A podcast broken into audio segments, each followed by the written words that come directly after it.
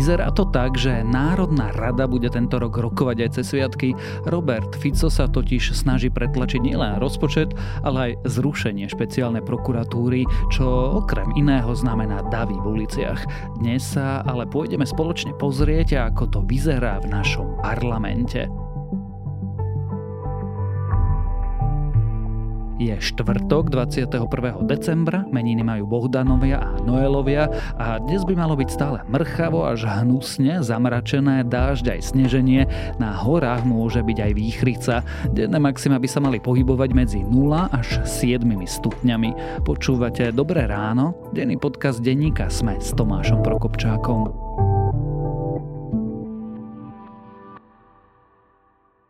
Máte nápad, ako oživiť verejný priestor, vysadiť alebo revitalizovať zeleň, vysadiť aleju, obnoviť ovocný sad, vybudovať komunitnú záhradu alebo inak zušľachtiť vaše okolie? Prihláste svoj projekt na spoludokážemeveľa bodka es ká a získajte grant od Slovnaftu na jeho realizáciu. Výzva grantového programu Zelené oázy je otvorená do ôsmeho januára dvetisícdvadsaťštyri. Spolu tvoríme udržateľnejšie prostredie pre budúce generácie. Spolu dokážeme veľa.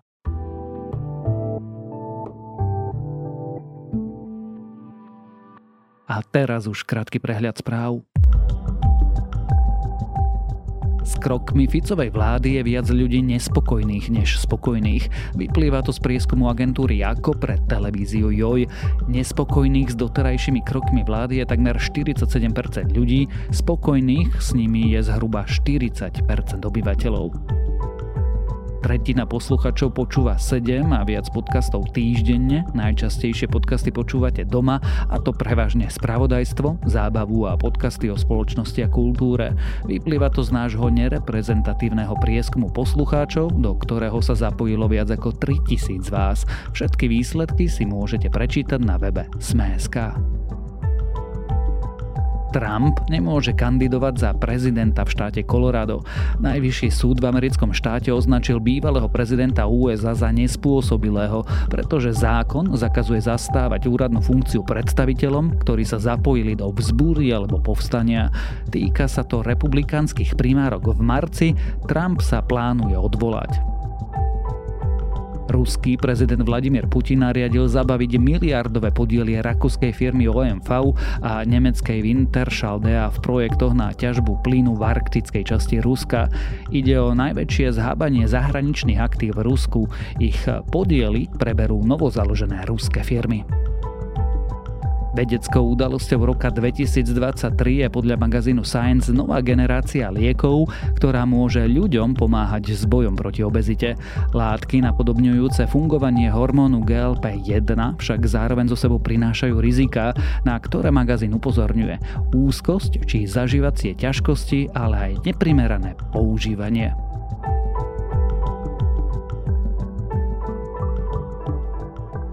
Ak vás tieto správy zaujali, viac nových nájdete na webe es em e bodka es ká alebo v aplikácii denníka Sme. V tejto vláde vlastne vôbec nejde ani o verejné financie, o životnú úroveň ľudí, ani o investície do vzdelávania, či nebodaj o akúkoľvek budúcnosť. Im skutočne ide iba o svojich ľudí. Vy sa tak upnete, upnete sa na hocičo, čo vám povedia predstavitelia opozície. Najskôr musíme schváliť zákony, ktoré sa týkajú konsolidácie, lebo tie sú predpokladom prijatia štátneho rozpočtu. Čiže ten lex konsolidácia. Kompetenčný zákon v skrátenom konaní prešiel, Andrej Danko zrejme dostane svoje ministerstvo cestovného ruchu, parlament rokuje do noci a to nás ešte čakajú rozpočet a rušenie špeciálnej prokuratúry a namiesto pokojných sviatkov v uliciach miest protestujú ľudia proti rozoberaniu právneho štátu.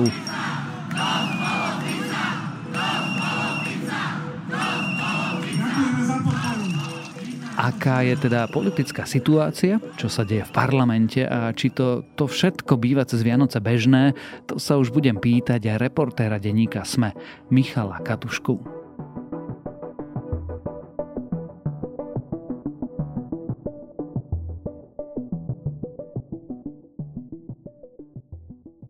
Mišo, ty si predvianočné, pokojné časy moc neužívaš, čo? Nemám žiadny pocit predvianočných časov, ani pokojných časov. Je to aj na pomery posledných veľmi turbulentných rokov veľmi mimoriadny december. Pamätáš si niekedy takéto niečo cez sviatky? Cez Vianočné sviatky si absolútne nepamätám, alebo tesne krátko pred nimi, že by sa ako keby pracovalo v najväčšom nasadení tak, ako je to v zásade bežné inú časť roka. Je to veľmi mimoriadne, je to mimoriadne okolnostiami, že máme po voľbách, že vláda vlastne len stále nedávno nastúpila, ale jej výkon v porovnaní s inými kabinetmi nasvedčuje, ako by tu boli už no minimálne pol roka. Lebo ja nie som úplne parlamentný spravodajca ani najlepší človek na pamäť, ale teda zvyčajne to bolo tak, že niekedy v decembri, ak niek skôr, sa to rozpustí, rozpočet, nerozpočet a potom sa stretnáš v januári. Väčšinou sa bežne schválil rozpočet. Ten minulý rok bol opäť trošku výnimkou, pretože tam si pamätáme, že v pätnásteho decembra padla vláda a taktiež nebolo úplne jasné, čo bude s rozpočtom, ale aj oni to dokázali vlastne dokončiť v ešte skoršom termíne, ako sa teda my už približujeme, teda k tomu dvadsiatemu štvrtému decembru. Inak tie ostatné decembre boli v zásade veľmi pokojné. Rozpočet sa väčšinou schválil niekedy na začiatku decembra, najneskôr skôr a, a vec bola vyriešená. Skúsme si to zhrnúť. Čo sa odohráva v Národnej rade? Prečo sa odohráva v Národnej rade? Ako to tam vlastne vyzerá tieto dlhé noci a dni? Hovoríme o decembri. Tam možno je dôležité ešte povedať, že ten december je mimoriadny pre niekoľko vecí. Tá vláda vlastne nastúpila koncom októbra a ona vlastne už od druhého dňa začala na sto percent vykonávať svoj mandát a využívať všetky možné právomoci. Len rýchlo zopakujem, že odstavila vyšetrovateľov Národnej kriminálnej agentúry, ktorí sa podielali na vyšetrovaní najcitlivejších politických káuz, ktoré sa dotýkali aj vlastne súčasnej vládnej strany Smer. Taktiež zmenila nominantov v súdnej rade, vymenila, vymenila policajné vedenie, vedenie policajnej inšpekcie. Toto všetko stihla v priebehu niekoľkých dní až týždňov. A vlastne máme tu prvú takúto skutočnú schôdzu parlamentu, koncoročnú, ktorá naozaj vždy bývala ako keby e, tým priestorom, kde sa najmä rieši tzv. Zákon roka, teda štá, návrh štátneho rozpočtu na ďalší rok. My tu však riešime osemdesiat návrhov zákonov, z ktorých trinásť je predkladaných v skrátenom konaní, ľudskou rečou. Expresne sa vláda snaží presadiť na konci roka, v čase, keď sa verejnosť venuje už teda pokročilému obdobiu prípravy na Vianočné sviatky a nejakému utlmovaniu tej práce práve obrovským systémovým zmenám, ktoré ako keby chce práve napasovať na toto obdobie, ale úplne sa jej to teda nedarí. Ty znieš až na hneva, neštvete to? Neštve ma to, lebo ma to nemá prečo štvať. V zásade vláda koná to, čo môže konať, to, akým spôsobom to presadzuje a čo vlastne presadzuje. To zrejme budeme vidieť po začiatku nového roka, ako sa na to bude pozerať Ústavný súd, Európska komisia a ďalšie inštitúcie, pretože to, čím je tento december ešte výnimočný, hádam od, od decembra alebo zimy deväťdesiatštyri, keď sa Vladimír Mečiar so svojou treťou vládou dostal k moci. Od toho obdobia si jednoducho nepamätám, kedy dokázala vláda, nová vláda, aj vtedy to bola nová vláda, tiež z, ok- z oktobrových volieb, zmobilizovať aj medzinárodný protitlak proti tomu, čo začala robiť od prvých dní. Európska komisia posiela na Slovensko listy, Európska prokurátorka posiela listy, rôzna domáca odborná verejnosť sa ozýva proti zmenám, najmä v súvislosti s toľko vlastne sklonovaným rušením špeciálnej prokuratúry a ďalších návrhov, že naozaj to od toho obdobia deväťdesiatštyri niečo také nevzniklo a pritom máme od volieb koľko? Dva mesiace aj niečo. Európska prokuratúra varuje, že na Slovensku je ohrozený právny štát. Preto je to dôležité, to, čo včera v tom stanovisku zaznelo, lebo ide o vôbec prvú právnu analýzu akejkoľvek európskej inštitúcie týchto nových navrhovaných zákonov, teda novele trestného zákona, toho, čo my nazývame promafiánsky balíček. K tomu kontextu sa ešte dostaneme, pretože sme koľko? päť dní od štedrého večeria. Máme desaťtisíc ľudí v uliciach. Máme medzinárodnú odozvu. Európska únia sa nám vyhráža, že môže aj zastaviť niektoré peňažné tranže, ale ako to vyzerá v tom parlamente? Pretože keď sme sa o tom rozprávali aj včera, aj predvčerom, opozícia robí obštrukciu, čo znamená, že sa tam písomne desiatky poslancov prihlásili a to je len písomne. Opozícia má na jednej strane, ako keby fakty sú dané v tom zmysle, že vládna koalícia má sedemdesiatdeväť poslancov, nie je to nejaká významná, veľká, prevažujúca väčšina, ale stále je to väčšina a v zásade si môže všetko schváliť tak, ako potrebuje. Ale to, čo opozícia urobiť môže, je obštruovať. Je to legitímna záležitosť, umožňuje to rokovací poriadok, ktorý je zákonom a je to ako keby jej spôsob, ako aspoň pozdržať prijatie niektorých zásadných zmien, časť z nich tých, ktorých, o ktorých sme práve hovorili. Je to najmä teda kvôli rušeniu špeciálnej prokuratúry, ale teda aj kvôli znižovaniu sadzieb za rôzne trestné činy, ale teda najmä korupciu a aj za to, že chce odňať ochranu oznamovateľov korupcie pre všetkých policajtov. V tom zákone je stále, alebo v tom návrhu je napísané, že aj tým, ktorí už tú ochranu priznanú majú, čo tak trošku demaskuje celú e, motiváciu vlády, že to je teda namierané proti tým nepohodlným vyšetrovateľom, ktorí vyšetrovali kauzy Smeru a, a ktorí majú priznanú túto ochranu. A, a čo teda môže urobiť opozícia? Od toho momentu, keď vedela, že toto nevie zvrátiť, ale vie to spomaliť, začala obštruovať, začala naťahovať rokovania k rôznym aj nesúvisiacim návrhom zákonov. To znamená, že plne využíva všetky možnosti vystúpenia pred rečníckym pultom. Opozičných poslancov je sedemdesiatjeden. Každý z nich sa môže písomne prihlásiť do diskusie, má dvadsať minút a naňho vždy potom na toho konkrétneho rečníka môže dvojmin- dvojminútovými faktickými poznámkami reagovať vlastne všetci ostatní. Takýmto spôsobom sa vlastne len vystúpenie jedného takého rečníka a potom tých komentujúcich predlžuje na hodinu, hodinu a pol. Do takej diskusie sa prihlasovalo aj štyridsať päťdesiat poslancov a takýmto spôsobom rokovanie parlamentu, ktoré dokáže byť niekedy ukončené tá jedna schôdza za dva týždne, povedzme, tak teraz už je zrejmé, že sa neskončí ani do konca tohto mesiaca, hoci začala šiesteho decembra a je to spôsob, ako posúvať a oddialovať, hoc asi to nevyhnutné. My sme boli do rozpravy prihlásení tí, ktorí sme mali čo povedať a chceli k rozpočtu povedať. Myslím, že nás z celého klubu sme buď štyria alebo piati, minimálne ja už som vystupoval, kolegovci sú tu pripravení vystúpiť. Ak to bude v strede noci, budú vystupovať v strede noci. Pikantné na tom všetkom je, že sa to navyše deje v skrátenom legislatívnom konaní. Deje sa to v skrátenom konaní. Uh, to znamená, už to asi bolo niekoľkokrát povedané, že takéto mimoriadne rýchle schvaľovanie návrhov zákonov má mať svoje opodstatnenie v krízovom období, v krízovej situácii. Sú tam vlastne tri dôvody, buď keď sú porušené ľudské práva, alebo hrozí porušenie ľudských práv, keď je ohrozená bezpečnosť štátu, alebo keď štátu hrozia vážne alebo závažné hospodárske škody. Smer vidí tieto tri dôvody v mnohých týchto návrhoch. Opozícia ich tam teda nedokáže nájsť a teda naozaj aj Európska komisia kritizuje je práve tú expresnosť, ako sa robia systémové zmeny. Tam je ešte veľmi podstatné povedať, že kým bežný návrh zákona sa pripravuje niekoľko mesiacov, pripomienkujú ho rôzni odborníci naprieč ministerstvami, aby sa vychytali všetky drobnosti, všetky veci, ktoré si ten jeden písateľ, autor toho návrhu neuvedomuje, keď si to píše.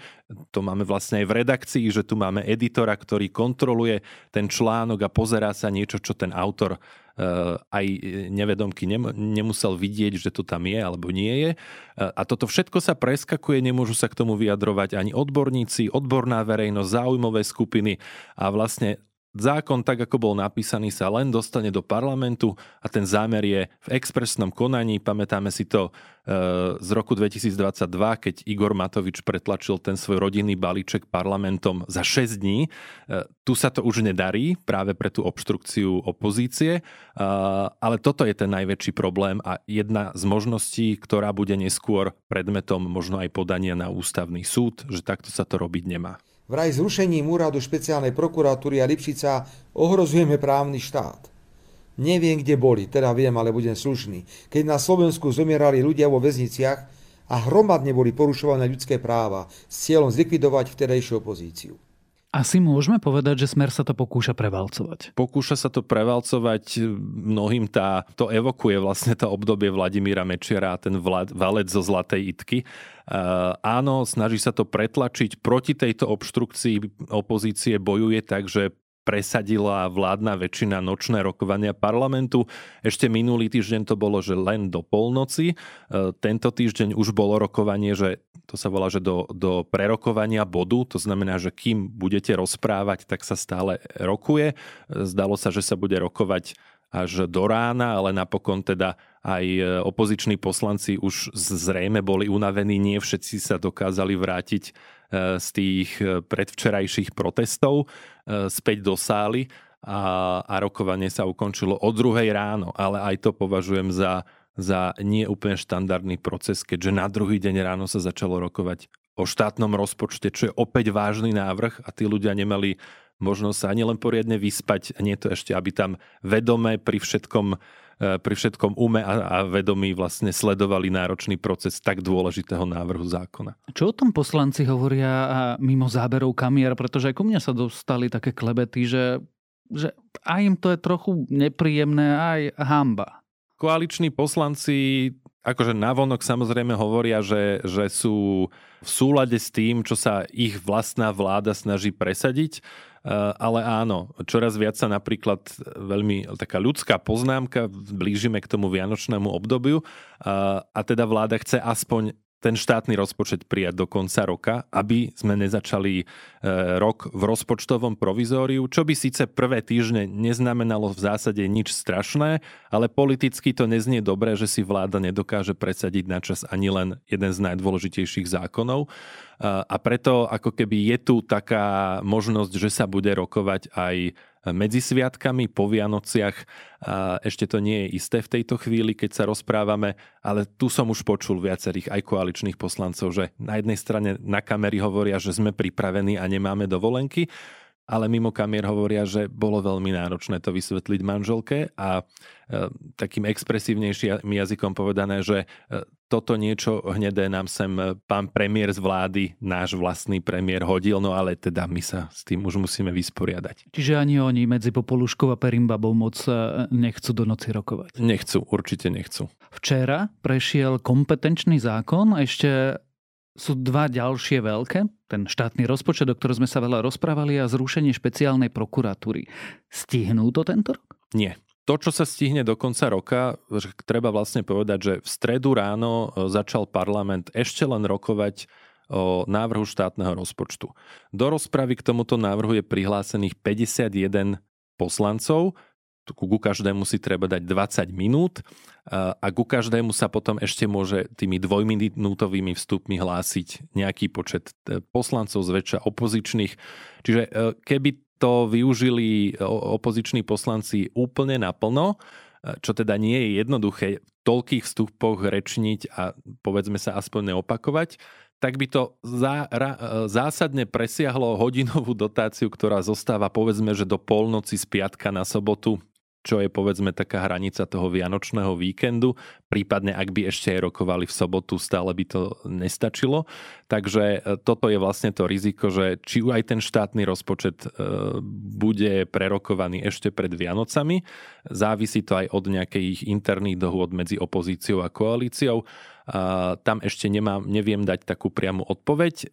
Povedzme, že sú nejaké indície, že by sa to napokon malo stihnúť a že by sa medzi sviatkami napokon nezasadalo. No ale ty si vymenoval o mnoho väčší počet návrhov. A ja tam ešte doložím, že je tam rozpočet Exim banky, rozpočet sociálnej poisťovne, sú tam asi tri ďalšie návrhy, aj jeden z nich je z Ministerstva životného prostredia. Jednoducho tento balík, toto kvantum návrhov nie je možné prerokovať, ani keby sa rokovalo medzi sviatkami do konca roka.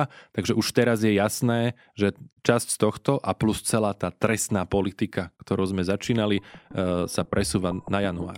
My musíme schváliť kompetenčný zákon, pretože k prvému januáru sa majú udiať nejaké veci.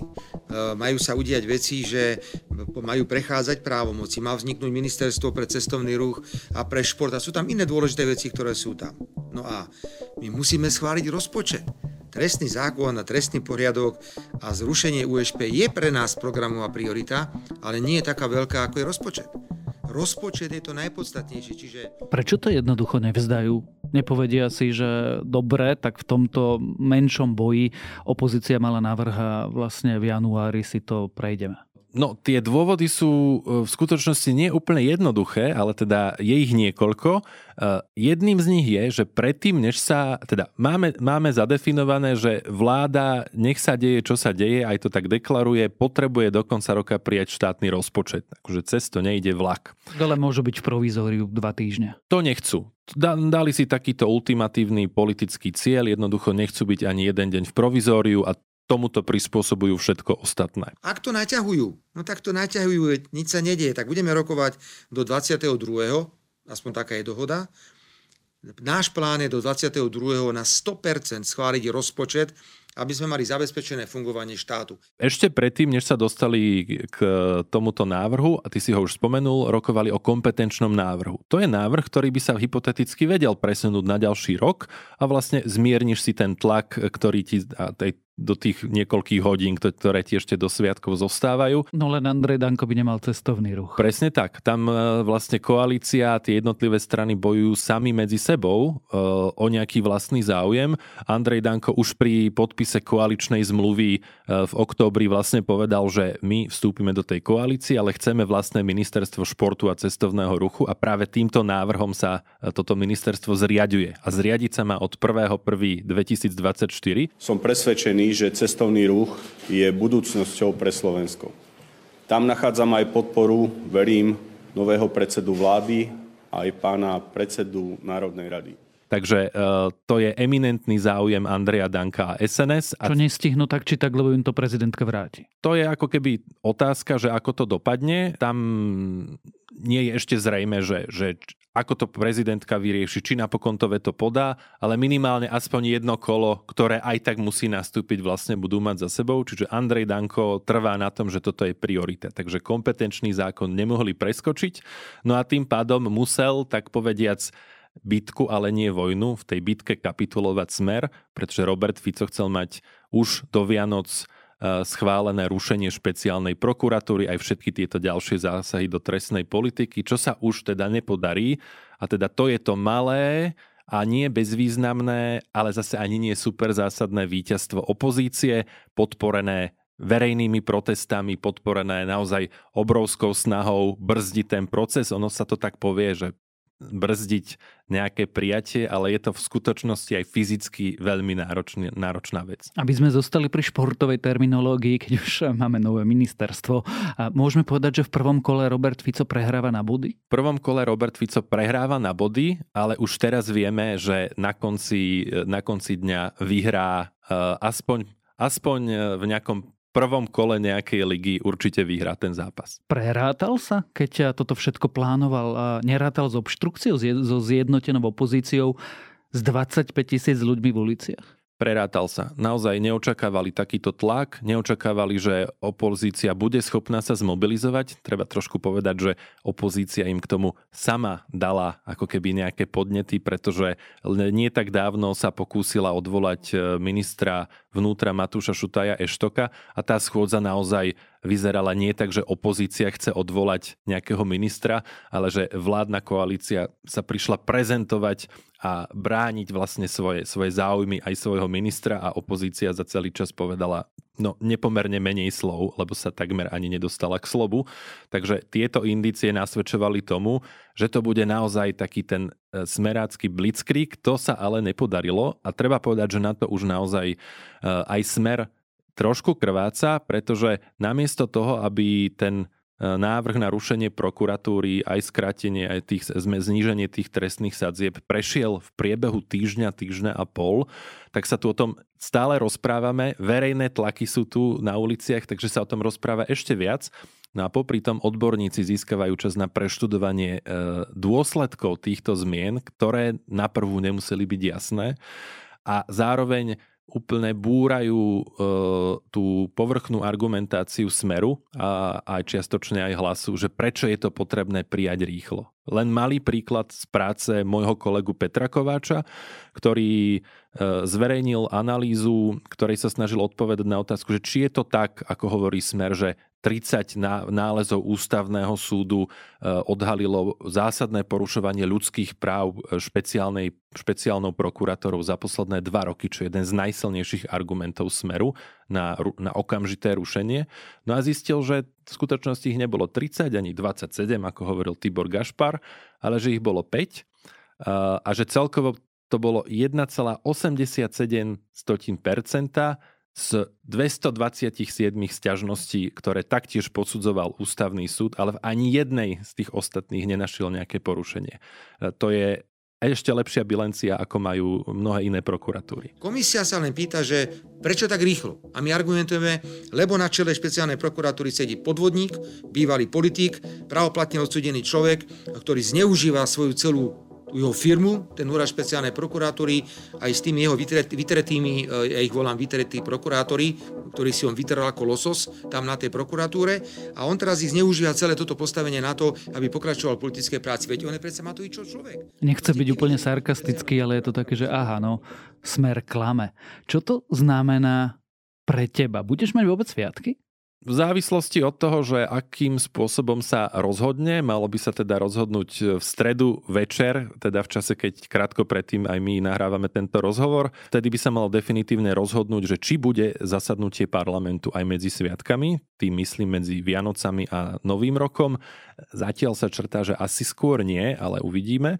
A potom vlastne to pokračovanie s tými trestnými návrhmi, tam už vyzerá, že existuje akási nepísaná dohoda, že to teda nebude pokračovať od druhého januára rovno so začiatkom roka, ale teda až, až ten ďalší týždeň. Tak ja dúfam, že máš kúpené darčeky, pretože momentálne to nevyzerá úplne, že by si mal čas ísť ich nakupovať. Mám veľký problém ešte s niektorými darčekmi a naozaj neviem, kedy ich kúpim. Tak budeme ti držať palce a dúfať, že aj naši poslanci budú trochu oddychovať o skrátených legislatívnych konaniach, o blitzkriegu Smeru a o tom, čo sa vlastne deje v parlamente. Sme sa rozprávali s reportérom denníka SME Michalom Katuškom.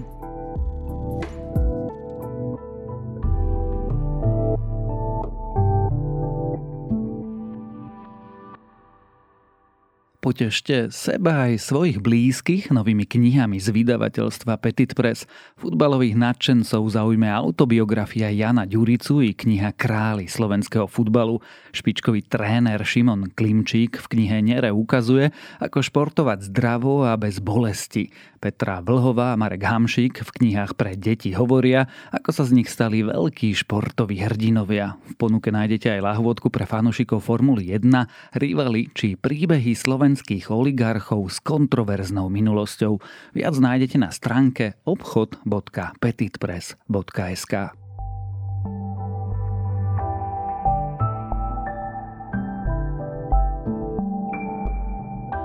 A keďže už mám takúto vianočnejšiu náladu, bude také aj moje odporúčanie a vyberieme sa v ňom za sobmi do Laponska. Tieto zvieratá totiž majú v miestnej krajine rôzne dôležité úlohy a patrí medzi ne aj boj proti klimatickej zmene. Píše o tom bé bé cé Future v článku Ako soby pomáhajú bojovať s klimatickou zmenou. A to je na dnes všetko, dávajte na seba pozor. Počúvali ste Dobré ráno, denný podcast denníka SME s Tomášom Prokopčákom a pripomínam, že dnes vychádzajú aj nové epizódy podcastov Index a Ľudskosť.